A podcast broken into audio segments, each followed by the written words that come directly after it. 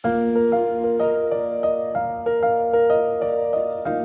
vás pri počúvaní ďalšieho vydania v ženskom rode. Podcast v ženskom rode môžete pravidelne odoberať cez Apple Podcasts, Google Podcasts alebo Spotify. Sledovať, komentovať a najmä zdieľať ho ďalším poslucháčom môžete aj na sociálnych sieťach Facebook a Twitter. Teším sa, že ste súčasťou môjho dobrodružstva dávať šancu múdrym ženským myšlienkam, inšpiratívnym príbehom a hlbokým dušiam. Dnes sa rozprávam so sociálnou psychologičkou Táňou Sedlákovou napríklad aj o tom, že ona má nastavený nejaký ten režim obetovávania sa, sa, samej seba pre deti, tak môže nastať situácia, kedy ak ten trh práce na ňu ešte nereaguje, nerozpoznáva jej kvality, tak to môže vytvoriť také ako keby vákum, že čo teraz a tá žena si musí redefinovať možno nejaké svoje role, potreby, očakávania, to, čo chce. Za posledný rok som veľa premýšľala o svojom živote. O plynutí času, o tom, čo mám za sebou a čo ma ešte čaká. Rozhodla som sa vyhľadať erudovanú a skúsenú partnerku na rozhovor o ľudskom starnutí. Paradoxne som sa dnes v štúdiu prekvapivo ocitla s mladou a pôvabnou ženou. Táňa sa otázkam ľudskej staroby venuje nielen akademicky, na Masarykovej univerzite v Brne, kde si robí doktorát, ale aj v realite. Spolu zakladala občianskú iniciatívu Zrejme, ktorá sa na Slovensku venuje podpore kvalitných sociálnych služieb pre starších ľudí a ich príbuzných. Organizuje aj prvý medzigeneračný festival na Slovensku Old School, alebo Staré je super. Okrem toho, jej tvár a meno poznajú tisíce ľudí, ktorí sa v minulom roku stretávali na námestiach pod heslom za slušné Slovensko. V ženskom rode dnes nie len o nádej a láske, ale aj o mýte mladosti, o samote a opustenosti a o tom, čo môžu do nášho života priniesť solidarita, zájomnosť a sila medzigeneračných stretnutí. Bude to vyznievať celý tento podcast možno veľmi paradoxne, že sa tu o, téme starnutia budú rozprávať dve ženy, z ktorých ani jedna si nemyslí o sebe, že je stará. V každom prípade sa chcem rozprávať o starnutí s niekým, kto to minimálne z akademického hľadiska študuje a skúma a z hľadiska bežného života pomerne veľa preto, alebo v rámci tej témy aj robí. Takže zaujíma ma hlavne, pre, prečo sa mladá žena začne venovať téme starnutie. Mm. A No tak myslím, že je to veľmi jednoduché, že ja som vždy mala pocit, že je potrebné zdôrazňovať hlasy niekoho, koho, sú, koho hlasy sú prepočúvané. A v čase, kedy som si tak ako hľadala, čo budem v živote robiť, tak som pracovala v Pentagone s deťmi, ktoré boli ohrozené chudobou a so ženami, ktoré tam pracovali jednak aj v sex biznise, ale tak rôzne, ako upratovačky alebo ani nemali prácu. Tak Čo je Pentagon? Pentagon je vlastne vylúčená komunita v Bratislave, kde žijú ľudia, ktorí sú ohrození chudobou, ohrození drogovou závislosťou, ohrození sex biznisom a moc sa ako keby s tou témou tam nepracuje, tým pádom sa oni prepadajú ešte viac do toho svojho vylúčenia. No ja som na tieto témy vždy bola citlivá na to, keď je niekto, niekto je vylúčený. A vtedy tak mala som 20 rokov a vnímala som, že že niektoré témy proste prehliadame, že sme voči ním ignoranti a to boli témy proste starnutia, diskriminácie na, na základe veku. Vtedy poriadne som nevedela ani kde sa o tom do, dočítať, kde sa učiť viac. No ale tak vyšlapala som si tú cestičku, že šla som na Masarykovú univerzitu a tam som sa začala venovať práve tomu diskriminácii na základe veku a ageizmu a postupne som objavovala nové a nové otázky v tom celom a mám to stále tak, že tie otázky sa iba vynárajú a vnímam to ako veľmi užitočnú tému pre ľudí, že, že je naozaj dobré byť v kontakte s tou témou počas celého života. A na druhej strane je dôležité aj prispôsobovať sociálne služby, vzťahy, inštitúcie demografickému starnutiu, lebo to je jedna z veľkých víziev, ktoré čeli naša spoločnosť, čiže naozaj je to podľa mňa, že potrebné rozoberať to a tým pádom sa stále iba objavuje nová a nová práca. Čiže a mňa, prá- prácu a mňa tá práca núdza. baví, takže je to takto. Dobre, tak poďme si povedať, čo to vlastne starnutie mm. je. No tak taký ten biologický pohľad eh, je ten, že je to eh, deteriorizácia ľudského organizmu, ale neviem, že či sa s ním ideme uspokojiť, lebo eh, podľa mňa je to teda zretie. Mm, je Čiže to... nie je to rozpad, nie je to, že uh, niekde proste z, z, z, žijem, žijem, žijem a zrazu fúha, aha, a už som stará starý. Mm, asi to nebude úplne tak, že, že nás to niekde čaká a vybafne mm-hmm. to na nás ako nejaký Nasklo sa monster. na to pýtam, lebo mm-hmm. uh, myslím, poviem to zo, zo svojho pohľadu, keď som mala možno 10-11 rokov, tak e, vek 17 som vtedy vnímala, ako že to bude ten vek, keď mm-hmm. niečo úžasné začne. Neviem, prečo som to mala, ale proste to číslo 17 vo mne prebudzalo úplne, úplne úžasné pocity a niečo okolo veku zhruba 40 mi pripadalo, že tam ako keby život už bude končiť. Mm. A naozaj to nehovorím zo srandy. E, keď sa na, na svoju 20 si nespomínam, pomerne si tak spomínam na narodeniny tri, číslom 30. Bolo to vtedy také, že to, trošku ma to už začalo ako keby, aha, že tam je to zvláštne, že už teda tá 30 že to už je ďalšie mm. 10 ročie. A, a celkom ma tak, nechcem to povedať, že že to bolo také akože vtipné, alebo že ma to bavilo pozorovať, ale uh, moje kamarátky, ktoré mali 40 predo mnou, každá z nich to nejakým spôsobom prežívala. A ja som sa vtedy pozerala tak, že nerozumela som. A sama, keď som išla cez teda tú 40 mala som tie 40. narodeniny, tak som to trochu cítila aj ja. Preto hovorím, že že čo toto starnutie je, že, že stále mám, máme pocit niekde, že niečo v tej budúcnosti uh, s takým veľkým, s takou veľkou tabulou starnutia alebo staroba stojí, ale ono to asi tak nie je však. Mm, tak uh, jedna vec je, že, že starnutie je teda plynutie času alebo vôbec ako keby život, na, keď to úplne osekáme na ten základ, ale druhá vec je, aké predstavy si ľudia vytvárajú a aké očakávania majú.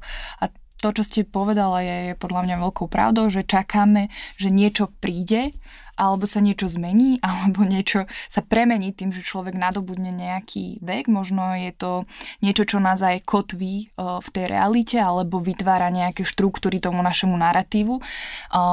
Myslím si, že je veľmi dôležité, že keď človek oslavuje okruhliny, ja som pred dvoma rokmi 30 a presne som to zažila, že no aké to je, aké to je. Mm-hmm, áno, tak pre mňa to, to moc nie je, že nejaké. Nemám to úplne tak, že rekapitulujem ten svoj život, keď mám 30, ale myslím si, že pre mnohých ľudí to tak je. Že no taká možno, naliehavosť ako mhm. keby, nie? Že... že že sa tak nejak pozastavia a že si povedia, že no tak ako teda ten život žijem, čo by som mohol zmeniť, chcem mať de- deti, nechcem mať deti, že im to prináša nejaké typy otázok, ktoré si možno nekladú, keď majú 26, 27, neviem. Uh, veľa som premyšľala o tom vlastne, pekne ste to povedali, proste to starnutie je nejaké naše plynutie v čase proste sa narodíme a ten celý ten náš život je vlastne to jedno, jedno celé veľké plynulé starnutie. Na jednej strane nám ako keby do duši pribúdajú nové a nové vrstvy. Sú to nejaké nové a nové letokruhy tých skúseností, toho zrenia. Mm-hmm. A je to starnutie, alebo ako sa dá na to starnutie pozerať z toho pozitívneho pohľadu, nie z toho, že niekto uh, odkvitá, deterioruje, deterioruje, ako ste povedali, hej, že proste uh, sa blíži k smrti, mm. ale že vlastne na seba naberá a zreje. No, ja si myslím, že je potrebné to ako keby prijať ako niečo prirodzené, čo sa nám deje. Mm, a myslím si, že, že v, ako keby v prostredí, kde je veľmi výrazne hodnotený rast a rozvíjania seba samého, to môže byť ťažšie, lebo vlastne to vytvára takú dynamiku medzi tým rastom a úpadkom. Že už ako keby vnímame, že po nejakom veku prichádza už, už ten ako keby úpadok, ktorého sa musíme báť, ktorý nás ako keby zničí, privedie, privedie do smrti mm. a čím viac... To je, je tá staroba, keby, to je ten áno, strašiak, hej, tam no, to stojí to je pre niektorých akože pre, Tak myslím, akože predstava, mm. že toto mm. je tá staroba, že tam mhm. niekde stojí. A čím vlastne viac je oceňovaný ten rast a rozvoj a, a neustála práca na sebe a učenie sa nových vecí a budovanie kariéry, budovanie rodiny, budovanie niečo, tak podľa mňa uh, to dostáva ako keby do takej tieňovej e, roviny e, všetky tie ostatné možnosti. A to, to je aj v bežnom dní, to pozorujeme, že, že možno je pre, pre ľudí ťažšie oddychovať, že, že majú pocit, že keď nie sú práci, nebudujú tú kariéru, netvoria niečo, tak oddychovanie je taká ako keby neužitočná záhalka. No, stereotyp, že keď je niekto mladý, akčný, aktívny, dynamický, uh, proste niečo musí robiť, presne, mm. tak to je to, čo je cenené u nás. Mm. Hej, že ako náhle je niečo v tom opačnom pole, teda uh, neaktívne, nedynamické, nie mladé, uh, nechcem zrovna povedať, že prokrastinujúce, ale podľa mňa aj to je jedna tá z, z tých vlastností proste spočinúť a nerobiť nič. Mm. Preto sú aj úspešné teraz uh, mindfulness terapie, tak mm. ako nikdy predtým, uh, lebo vlastne tá spoločnosť a kultúra je ako keby obsessed uh, je veľmi zaujatá tým, aby to telo bolo neustále činorodé, aj tá, aj tá mysl, dokonca aj v tých uh, teóriách, uh, ktoré hovoria o starnutí, uh, je to predkladané tak, že žijeme v nejakom type diktátu, kedy keď človek nie je aktívny, mm-hmm. tak vlastne nie je um, v istých uh, kruhoch hodnotený ako užitočný, úspešný, úspešný uh-huh. ne, je proste neproduktívny a ten dôraz na tú produktivitu, aktivitu je taký veľký, že potom to vytvára tú dynamiku. Ale to je niečo, čo nás uh-huh. podľa mňa veľmi obmedzuje a vyčerpáva, nie? To sa ako do akej miery sme, nikto z nás nie je zajačik Duracel. To tiež musí, ako má to nejaký svoj limit, uh, neviem, môže to potom skončiť vyhorením alebo proste nejakým totálnym zrútením, pretože ten organizmus duševne ani fyzicky nie je nevyčerpateľný. Mm. Uh, ako sa môžeme zbaviť toho pocitu, že iba takto mladosťou, krásou, úspešnosťou uh, proste budeme mať ten spoločenský úspech a, a ten, tú, tú nálepku, že niečo sme dosiahli mne veľmi pomáha byť v rozhovore s ľuďmi, ktorí m, mm, ako keby čelia nejakým typu, nejakému typu limitu. A ten limit nemusí podľa mňa byť ani že vekový, vôbec nie, alebo telesný, ale kľudne aj nejaký politický, alebo nejaký, že si ten človek niečo želá a proste sa to v tom živote nedá. A tohoto, takýchto typov skúseností máme okolo seba veľmi veľa, len eh, si myslím, že o nich neúplne radi rozprávame. Že radšej zdôrazňujeme niečo, čo, čo sa nám darí, v čom sme úspešní a to, kde už nevládzeme, alebo potrebujeme chvíľku oddychnúť, alebo potrebujeme od niekoho podporiť, tak toto už do popredia nedávame. A ja sa, neviem, ja sa snažím hm, no, po- pozorovať ľudí a počúvať ľudí aj v momentoch, kedy, kedy to nie je proste success story, mm-hmm. lebo, lebo aj o tom proste je to plynutie v čase.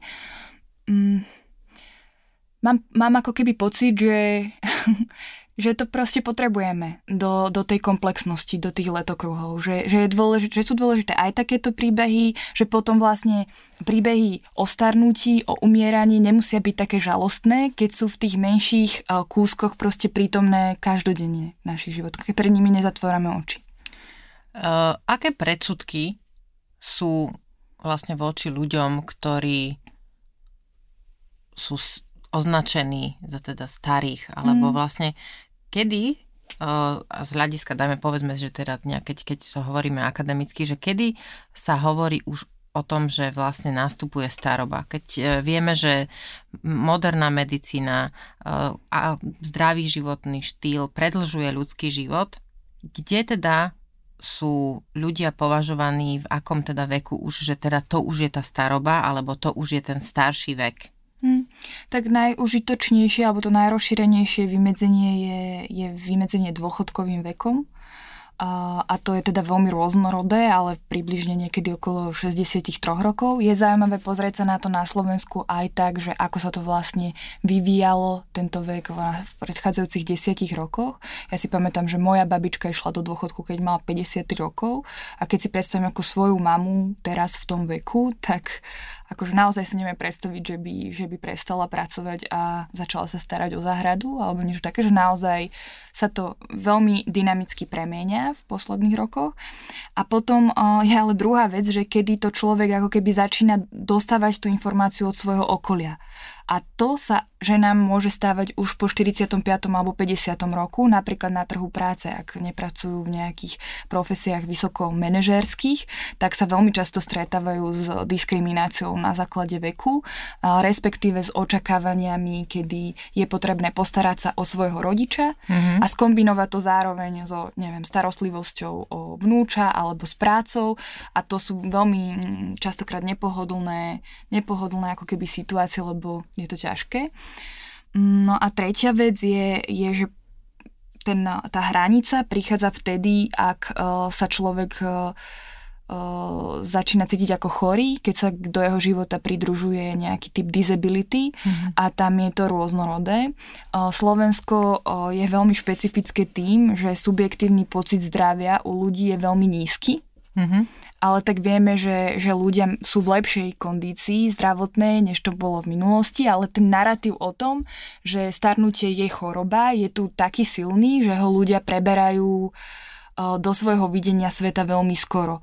A vtedy je ako na mieste sa pýtať otázku, či vlastne m, tá choroba nie je trošku aj ako keby ospravedlnenie na to, aby mohol ten človek byť pasívnejší? A tu sa chcem spýtať na tie choroby. E, mysleli ste to aj tak, že keď, e, keď počúvame o tom, ten narratív spoločnosti je, že e, staroba znamená dôchodca alebo dôchodkyňa, väčšinou taká akože zohnutá postava s vozičkom teda s taškou, nastupujúca do MHD a ufrflaná, smutná, negatívna, že toto je ten, tá predstava ponáhľa sa do obchodu za zľavami alebo k lekárovi do čakárne. Toto je tá, ten stereotyp, ako sa pozeráme na, na starého človeka u nás mm. a že vlastne to potom vplýva na to, ako sa tí ľudia v skutočnosti aj cítia, že vlastne že tomu uveria, že to tak je a že sa tak začnú aj správať? Je to jeden z najrozšírenejších typov stereotypov, že staroba je choroba. Ten možno ešte rozšírenejší je, že seniori, starí ľudia, dôchodcovia, tak ako sa ľuďom hovorí tu, sú vlastne jedna nejaká kategória ľudí, ktorá sa správa rovnako a neexistuje tam nejaká veľká rôznorodosť. Čiže keď tam už spadnem, som kon- mhm. skončil, skončila, hej? Tak na seba preberám mhm. nejaké mm-hmm. charakteristiky. Tak, takto funguje ľudská mysl, že si vytvára nejaké schémy, ktoré sú jednoduché, ale pomáhajú tej mysli uchopiť tú rôznorodú realitu. Ale momentálne sme v situácii, kedy jednak sa ako keby predlžuje ľudský život a tá spoločnosť prechádza takými veľkými zmenami, že už to, čo platilo pred 20 rokmi o dôchodcoch, neplatí teraz a rozhodne nie v situácii, keď, v ktorej sme, kedy tá kultúra mladosti častokrát nazerá už na človeka okolo 50 ako na starého, staršieho vtedy to vytvára situáciu, že, že buď teda starší človek prevezme tie stereotypy, som starší, tak som chorý, keď budem mať 60, tak už neviem, príde erektilná dysfunkcia, už proste nebude mať žiadny sex. Môže to byť ako keby jeden typ postoja, že sa dá ten človek do takej pasívnejšej pozície a preberie tie stereotypy na seba. A druhá podľa mňa pozícia je, že, že sa obrní a začne sa vnímať bez veku. Keďže ten vek, vyšší vek je, je problém, prináša to nejaké typy skúseností, ktoré sú nežiaduce, tak, tak si začneme teda namýšľať, že, že ten vek nemáme a že vlastne vek je len číslo, nehovorí o ničom zvláštnom a my máme slobodu správať sa akokoľvek chceme. Čiže to je vlastne ten opačný protipol uh, môžem, to nazvať, môžem tomuto rozumieť tak, že to je tak ako, ako keby v úvodzovkách kríza stredného veku, že to je to, kde zrazu chceme byť uh, mladí, chceme dobre vyzerať, uh, stereotypne sa povie, že muži proste odídu od žien a nájdu si mladšie partnerky, uh, ženy si začnú uh, s plastickými operáciami je to to, čo mm. chcete povedať, alebo... Je, je, to, je to to, čo je v tej kultúre podporované a je, ja by som to povedala tak, že to sú... Že si ten človek ako keby povyberá z tej kultúry to, čo je hodnotné. Že si oblečie rúžové tričko s nejakými nápismi, lebo, mm-hmm. lebo také tričko nosia mladí a mhm. tí mm-hmm. sú Čiže vlastne robí všetko Áno, preto, aby, aby prevzal na seba všetky atribúty spojené s mladosťou, výkonnosťou, aktivitou, úspechom, eh, proste vizibilnou silou, ako keby musel byť stále v plnej sile. Áno, áno. A kráse mm. pri ženách. A toto celé je ako keby masírované anti-aging marketingom a, a reklamami o tom, že áno, tu máme takéto krémy, tu máme takéto prípravky, dá sa to. Mm-hmm. Že vlastne vytvárajú sa nejaké typy ilúzií, uh-huh. ktoré posilňujú to, že, že ten rast do nekonečna je možný. A to celé mm, z môjho pohľadu naozaj vytvára ten tieň toho tretieho alebo štvrtého veku, kde, sa, kde nechceme, chceme, aby všetky zariadenia pre seniorov boli niekde, kde ich nebudeme vidieť, pred staršími ľuďmi zatvárame oči, my chceme možno viac vidieť iné hodnoty v samých sebe a je to niečo, čo ďalších ľudí dáva do také neviditeľnej, neviditeľnej pozície. Najhoršie na tom je, keď po, z môjho pohľadu, keď uh, človek začne odmietať svoje vlastné starnutie, prestane uh, alebo vôbec ho nevníma ako niečo pozitívne, tú skúsenosť životnú, ktorú nadobudol úspechmi, ale aj pádmi, tým, čo mu vyšlo, ale aj mnohokrát nevyšlo. A zaobalí to do toho, že mladosť je úspech a preto je dôležité zostať mladým. A muži si často ako pomôcku po svojom boku postavia mladé krásne ženy a ženy uveria, že v ampulke mladosti je krása a ten vizuál a toto celé je niečo, čo je mýtus, ktorý v podstate neexistuje, lebo aj to ich udrží iba istý čas a aj tak vlastne prídu do toho momentu, kedy budú musieť priznať, no, že, že tá staroba mm. proste je neodvratná. Ja si najmä myslím, že oni nie, že to budú musieť priznať, oni to žijú, tí ľudia. Mm-hmm. Že že vlastne to, čo pripisujeme teda tej starobe, tomu nejakému monstrovi, ktorý niekde je, tak my to žijeme v tých našich každodenných dňoch. To, je, to sú proste situácie, kedy sa musíme prispôsobiť tempu svojho tela, alebo počúvať proste, že tam už nevládzem, tam už to psychicky nedám, že, že vlastne z tej staroby sme spravili nejaký sklad uh, našich obav.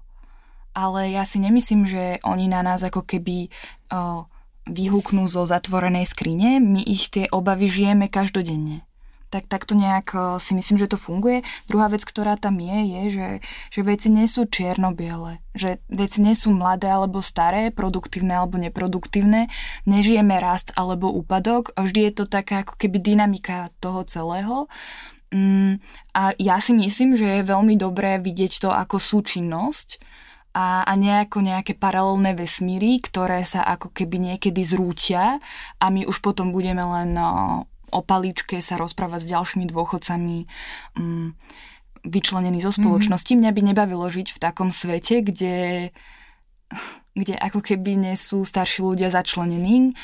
Podľa mňa to je veľká, veľká chyba, ak, ak takto tá spoločnosť je vyskladaná, ak existujú skupiny ľudí, ktoré majú iba jeden typ veku. Mm, myslím si, že sa to deje aj kvôli veľkým firmám, ktoré častokrát zamestnávajú len ľudí v nejakých 30 40 rokoch produktívnych, ale ja to vnímam ako, ako veľkú stratu, lebo lebo sa rada proste učím aj od mladších ľudí, aj od starších ľudí a vlastne mi taký kontakt chýba.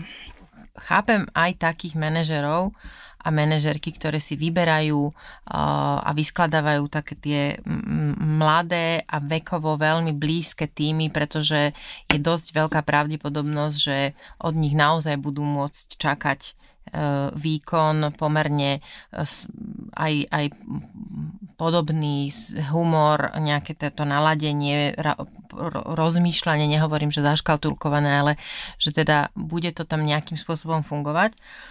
Ale z môjho pohľadu, a súhlasím s vami, veľmi dobre funguje aj to, keď si ľudia medzigeneračne sa pomiešajú. To je také ako, ako v rodine. Ani v rodine nie sme všetci v rovnakom veku a aj keď vedia byť niektoré stretnutia rodinné možno veľmi napeté, lebo si niektoré generácie uzurpujú svoj pohľad na svet ako ten najsprávnejší. Keď sa na to pozrieme z hľadiska toho, že sa obohacujeme navzájom, tak e, pre mňa aj v tom pracovnom kolektíve môže byť ten e, seniorský prístup k veciam e, taký pomerne pozitívny aj pre tých mladých. Hmm. No, ja si myslím, že je to určite demokratickejšie, ak, ak to tak je, je to otvorenejšie. A druhá vec, ktorá je dôležitá, možno ani nie tak v tom podnikateľskom sektore ako vo verejnom, je kontinuita uh, pamäť mm-hmm. nejakej inštitúcie. Um, teraz žijeme obdobie, kedy čakáme možno, že sa niektoré veci zmenia, pohnú, že, bud- že budú lepšie. Ja si nemyslím, že sa tá zmena dá spraviť, ak sa do nej nezapoja ľudia, ktorí, ktorí tieto inštitúcie tvoria teraz. Mm, veci sa nemenia podľa mňa skokom, ale v dialogu a na to, aby dialog fungoval, tak musia byť obe, obe strany ako keby otvorené a musia počúvať. A to môže niekedy uh, zadrhať, ak uh, sme náchylní myslieť stereotypne a tie stereotypy brať ako jedinú možnú realitu, ktorá potom následne obmedzuje, obmedzuje to naše premýšľanie. Často vlastne, uh, a to možno už nejdeme zase, nehovoríme iba o, o starobe, ako ako, ako je ten stereotypný pohľad, ale často vlastne uh, tej diskriminácii z hľadiska veku čelia ženy, ktoré v istom veku odídu na materskú dovolenku, strávia na nej niekoľko rokov. V niektorých prípadoch to môže byť aj 6, aj 8, podľa toho, koľko tá žena mala detí. A zrazu sa táto žena má dostať na, naspäť na pracovný trh, jej pracovné miesto povedzme teda už neexistuje a musí ísť na novo. A ocitne sa vlastne 40-ročná hľadá, hľadá prácu a ocitne sa vlastne v situácii, kde veľmi, veľmi ťažko nachádza možnosť vstúpiť na ten pracovný trh, pretože jedna vec je, že má deti a tam sa teda ako nejdem, nejdem sa teraz baviť o, to, o tom, o diskriminácii z hľadiska toho, že predpokladajú, že teda samozrejme, keď sú deti chore, tak je to tá matka, ktorá chodí na očer, ale z hľadiska toho, že vlastne čeli tým mladým ženám alebo mladým mužom, eh, ktorí eh, majú o to miesto záujem. Mhm. A myslím si, že a to nie je ani otázka, je to skôr taká poznámka, že je to veľmi vyčerpávajúce čeliť také, takejto forme vlastne dvojnásobnej diskriminácie. Jedna vec z hľadiska materstva a potom z hľadiska veku.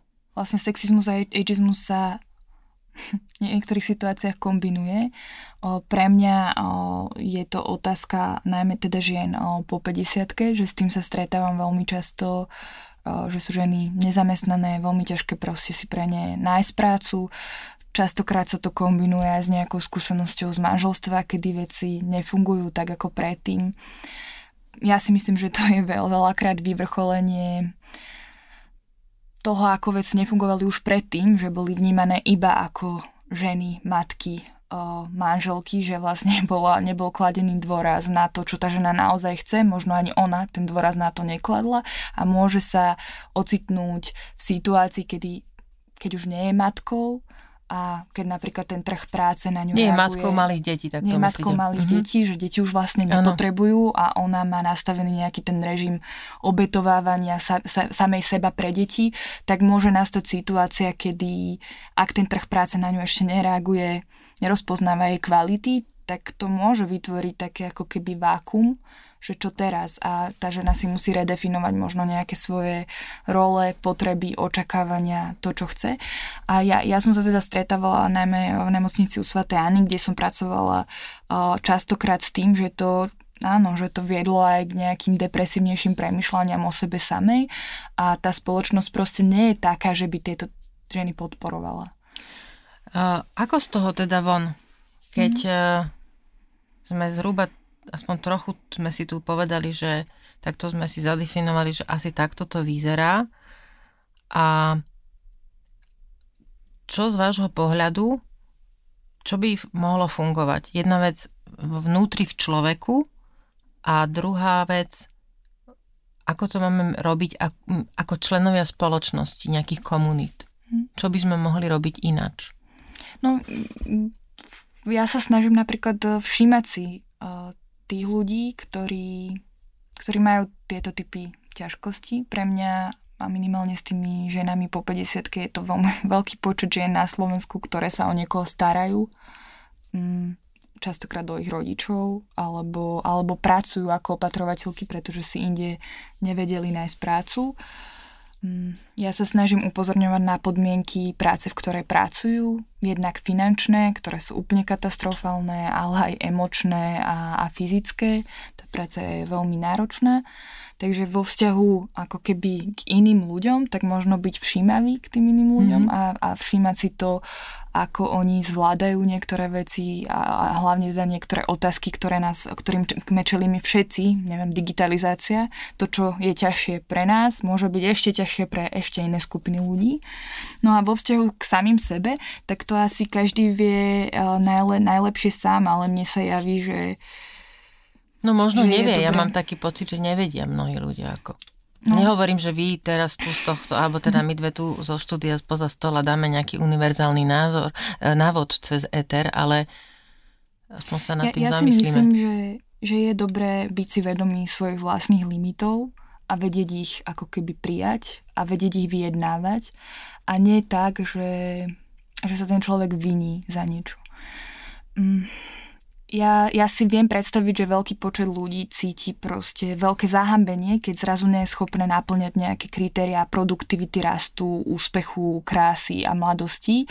Môže to byť veľmi zraňujúce a to, čo môžeme spraviť sami, je, že, že to proste príjmeme, že niekedy sme unavení, príjmeme to, že hm, na toto nemám, to sa ne, nikdy nenaučím, na to sú tu iní ľudia, pri ktorých keď budem, tak môžem byť možno efektívny, môžem podporiť ich a to je lepšia, lepšie investovanie energie, ako keď e, sa premáham, prekonávam a snažím sa byť vlastne všetko. Hm, prijať vlastné limity, to je áno, to je veľmi veľká uh, výzva. Možno vlastne to je to, čo ma priviedlo k tejto téme. Že som vlastne strávila minulý rok naozaj intenzívnym premyšľaním o tom, kto som, kde som sa ocitla a čo sú moje limity. Čo ešte vládzem, čo už rozhodne nevládzem. Čo viem prijať a čo prijať neviem. Hm. A to bolo, to bolo vlastne také, také určujúce pre mňa a pre moje správenie v mnohých sférach, kde som sa kedysi snažila a vlastne veľmi ma to vyčerpávalo. Neuvedomovala som si, že ma to vyčerpáva tak, že vlastne som podráždená nad rámec, alebo teda, že, ne, že reagujem neadekvátne v iných sférach práve preto, že som vlastne nevedela prijať uh, svoje limity. A, a naozaj to nie je o tom, že človek uh, že sú to limity, že teda mm. neviem, už nebudem ba- baletka v Národnom divadle, to sú limity, ktoré sa týkajú nášho bežného fungovania. Vy, vy sa venujete, alebo ste jedna z tých, ktorí, ktoré za, založili občianske združenie Zrejme a, a robíte vlastne v rámci budovania a posilňovania medzigeneračnej spolupráce a dialogu. Čo to znamená rozmenené na drobné? Mm, tak zrejme tvoria ľudia, ktorí, ktorí si uvedomujú, že, že chcú žiť vo veke, vekovo heterogénnych skupinách, o, v ktorých nefungujú ani iné typy predsudkov a my sa teda snažíme o, o tri typy, dajme tomu, aktivít alebo tri typy agendy. Uh, jedna je, že robíme kultúrny medzigeneračný festival Old School, kde sa snažíme nasviecovať uh, pozornosť ľudí na na starnutie a na to, aké rôznorodé môže byť, čiže bojujeme s tým najvšeobecnejším predsudkom a, a snažíme sa teda vytvárať ten festival tak, aby starší ľudia v ňom neboli len pasívnymi príjimateľmi toho obsahu, ale aktívnymi tvorcami. Mhm. Čiže nie mm. babička, detko, ktorí sedia na stoličke, pozerajú sa, ako mm. spievajú deti. No, na besiedke. Tak, uh, presne, že, že skôr si myslíme, že je dobré ľudí dávať do pozície, že majú čo povedať, že ich hlas je dôležitý a že tu sú ľudia, ktorí ho chcú počúvať a chcú tvoriť veci spolu s nimi. Um, robíme ten festival v, v Berlínke a v Satori Stage prvýkrát bol minulý rok aj v Košiciach, ešte v ďalších štyroch alebo piatich mestách v Čechách. Taká druhá naša agenda sú komunitné aktivity, lebo myslíme si, že veci fungujú dobre, ak sú z dola, ak vlastne mm-hmm. sme mhm. všímaví k tým ľuďom, ktorí sú okolo nás.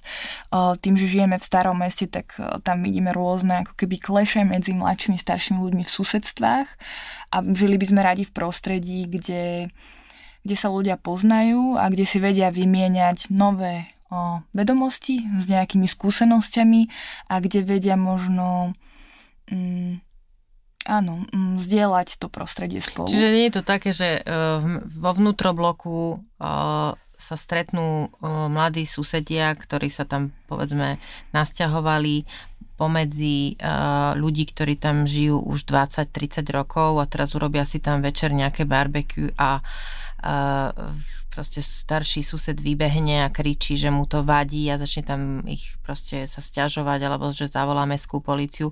Ako na, na tých ľudí? že mu poviete, nech sa páči, poďte si s nami túto dať špekáčik?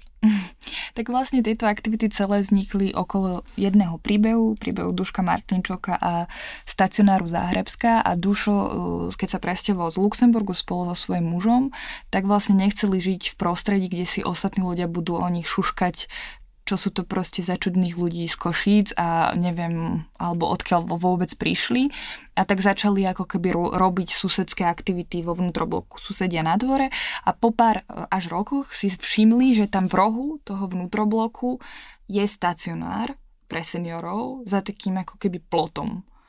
A tým, že im sa za tých pár rokov podarilo mnoho tých plotov zbúrať, že zrazu už tam fungovali filmy, čítačky, vzdelanie, recepty, bazáry, všetko bolo už takto ako keby bez tých múrov, tak si sa rozhodli zbúrať aj, aj tento múr a zazvonili na zvonček toho stacionáru a tam ich teda pustili a tí susedia si zvykli na to, že tam každý pondelok chodili o, piť kávu a rozprávať sa o veciach. Tí seniori si zvykli, že nosili nejaké veci zo svojho života, fotky, výstrižky z novín a že to proste spolu nejakým spôsobom vzdielali. No a toto sa snažíme, aby teda bola filozofia aj tých našich aktivít. Aby sa ľudia nebali prísť, mm, nech už majú teda akýkoľvek vek alebo akúkoľvek skúsenosť a snažíme sa o to, aby skôr než, než si povieme, že mm, toto je proste dôchodca, ktorý mi fakt nemá čo dať, alebo mm, toto je gay z Košíc, ja s ním nič, nič nechcem mať spoločné, tak skôr, aby, aby vzniklo prostredie, kde sa ľudia počúvajú a zaujímajú o jedne, jeden od druhého a až potom nabehnú tie veci z médií, tie zjednodušené schémy, ktorými rozmýšľame.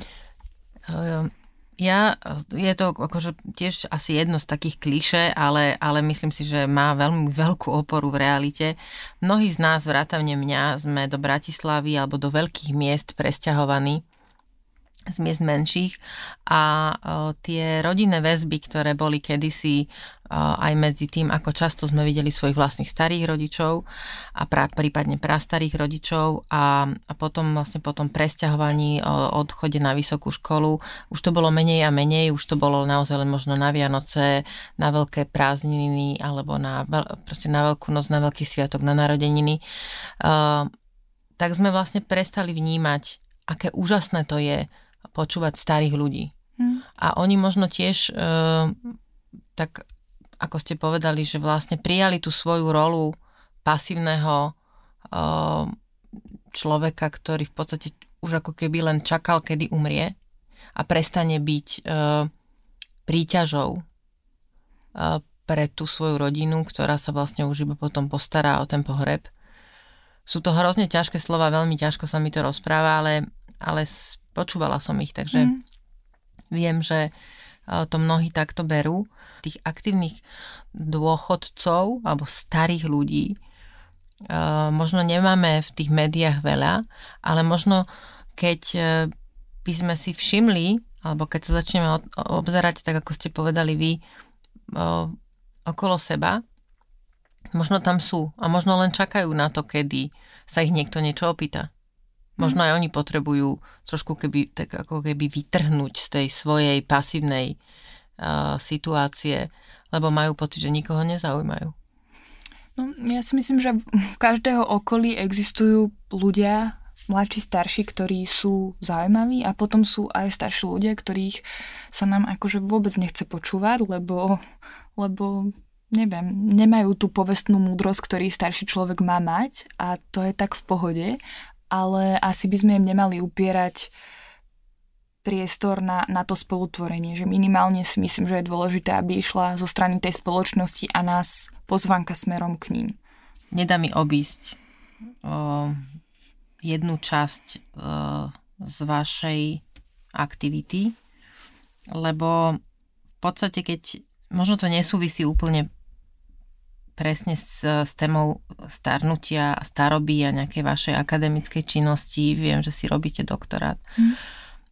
Ale podľa mňa to súvisí veľmi s tým, ako žijeme a ako asi vy vnímate, že by sme chceli viacerí žiť a hovorím to v množnom čísle, lebo s vami v tomto veľmi súzniem. V minulom roku sme tu mali hnutie alebo protesty za Slovensko a vy ste boli jedna z tých veľmi vizibilných postav z tej, z tej skupiny. Prečo ste sa teda angažovali? Prečo ste to považovali za potrebné? No tak v tom prvom momente mm, si myslím, že je to niečo, čo vlastne sme prežívali spoločne, že som si to nevedela vlastne predstaviť, že takáto vec nejaká je možná a zhodou okolností moja kamarátka založila tú prvú spomienkovú akciu a iný kamarát inú spomienkovú akciu a ja som chcela spraviť všetko, čo môžem preto, aby sa to proste hm, aby to nezostalo medzi správami o nových jogurtoch a diálnici a Hovoríme o smrti Jana Kuciaka a Martiny.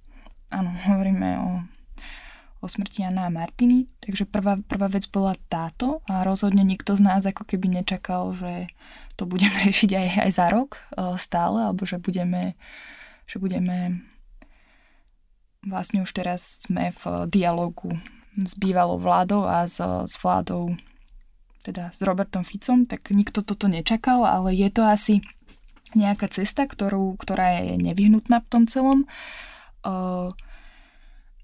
nemysleli sme, že tie veci budú, budú proste takto politické, ale tá túžba potom, aby sme žili v krajine, kde uh, niektoré veci sú proste normálne, je, kde je normálne, že keď nám záleží na starých ľuďoch, tak ich nebudeme proste používať iba ako svoj politický kapitál, kde, kde sa proste fakt, ne že nevraždia novinári, ale kde sa nesledujú novinári, kde sa rešpektujú novinári, tak preto musíme každý niečo urobiť. Pre mňa je to uh, otázka až možno existenciálna, že ak tu proste chcem žiť, tak toto musím spraviť, inak by som sa necítila úplne v pohode sama so sebou, že som neprispela, keď som mohla. Mm. Čo je podľa vás slušnosť? No, to je, to, je, to, to je dobrá otázka. Pre mňa, pre mňa je slušno vlastne to, že počúvam názor druhého človeka a že sa snažím zohľadniť jeho pohľad.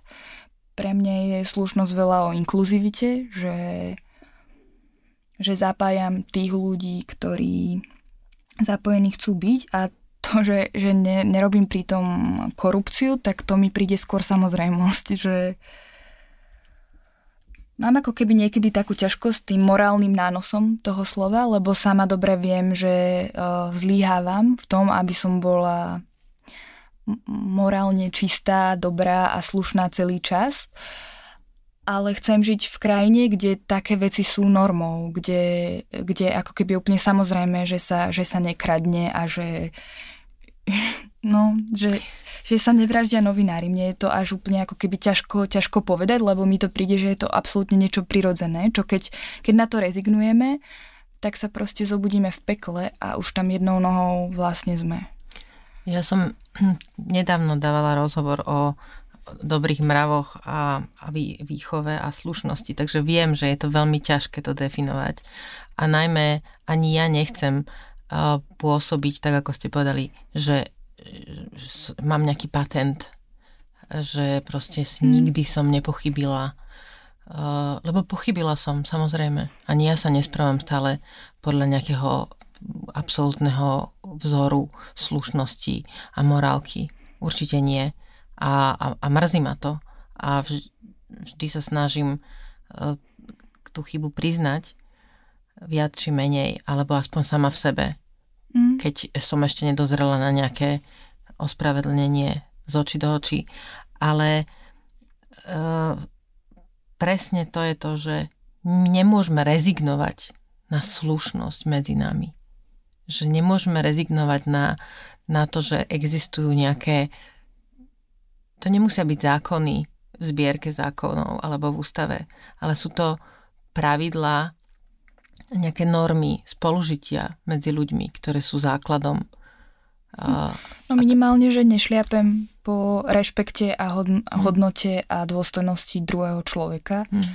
Že ono nie je to také, že to robíme vždy. Sam, sám tento rok 2018 ma naučil, že môžem sa angažovať v nejakých verejných veciach, ale ja som poriadne ani nebola na 50 svojej mamy a nechodila som domov a my sme v tom boli aj so svojím partnerom zakomponovali, robili sme to vlastne na začiatku úplne v našej obývačke, takže sme to veľmi nechali vstúpiť do toho vzťahu a neboli sme dobrou, do, nebola som dobrou dcérou, ani sestrou, ani partnerkou v tom čase, ale myslím si, že teraz ako keby žijeme, žijeme čas, mm, kedy sa jednoducho musíme naučiť počúvať a naučiť to, že že nemôžeme šľapať po právach druhých ľudí, tak ako sa to proste teraz deje úplne. A ešte sa to považuje za totálne prirodzenú vec ktorá sa akože takto robí a tak je to normálne. Že je to akože OK. A to okay. normálne nie je. Minimálne to nie je normálne v tom svete, kde chceme žiť my a preto je to si myslím pre nás tak, tak palčivá téma. No myslím si, že to je v konečnom dôsledku dôležité pre všetkých. To my nie je nejaká skupina vy. To my sme my všetci, ktorí tu žijeme. Tých iných, ktorým pripadajú tieto pošliapávania normálne, je menej. Musíme na to myslieť. Ja som presvedčená o tom, že ich je menej. Myslíte si, že na Slovensku je príjmaná inakosť? Hm. Myslím si, že menej ako by bolo potrebné. ale myslím si, že tí ľudia, ktorí tu inakosť nepríjma, nepríjmajú, sú častokrát akože polarizovaní ako nejaký zlí, že to proste nechápu, čo sú tie hodnoty a veľmi často môžu byť iba unavení alebo ustráchaní.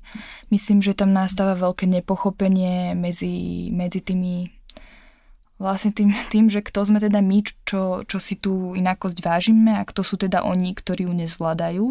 Ja si myslím, že my sme v tej privilegovanejšej pozícii, kedy mm, sme dostali proste možnosť cestovať, možnosť učiť sa, možnosť dostať dobré vzdelanie, možnosť lásky od našich rodičov alebo priateľov. Uh-huh. A ja vidím ako keby skupinu ľudí, ktorá sa obáva o vlastnú, vlastný spôsob života, ako tú, ktorá najviac ako keby neuznáva iných ľudí alebo ich nejakým spôsobom haní. Myslím si, že tí ľudia nezažili proste dosť lásky to je asi celé a myslím si, že tým, že my po nich budeme kričať ešte, že sú to nejakí ľudia, čo nestíhajú dobu, že tým im vlastne v tom probléme vôbec nepomôžeme, iba im iba po nich vlastne budeme šliapať tiež. Že utvrdíme ich v tom, mm. že majú mm. pravdu. Na záver vás poprosím doplniť tieto vety. Svet potrebuje lásku. Ja budem ako úplný pravdoláskar, ale myslím si, že áno lásku a vzájomnosť. Najviac na svete ma inšpiruje?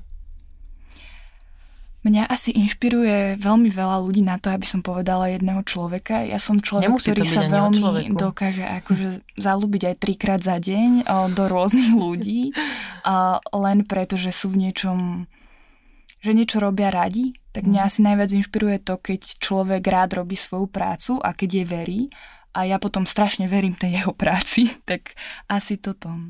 Ak niekto fakt, že horí pre nejakú oblasť, ktoré verí. Som najviac vďačná za... No teraz mám také obdobie, že za starého otca, pretože som s ním vlastne pred dvoma dňami bola.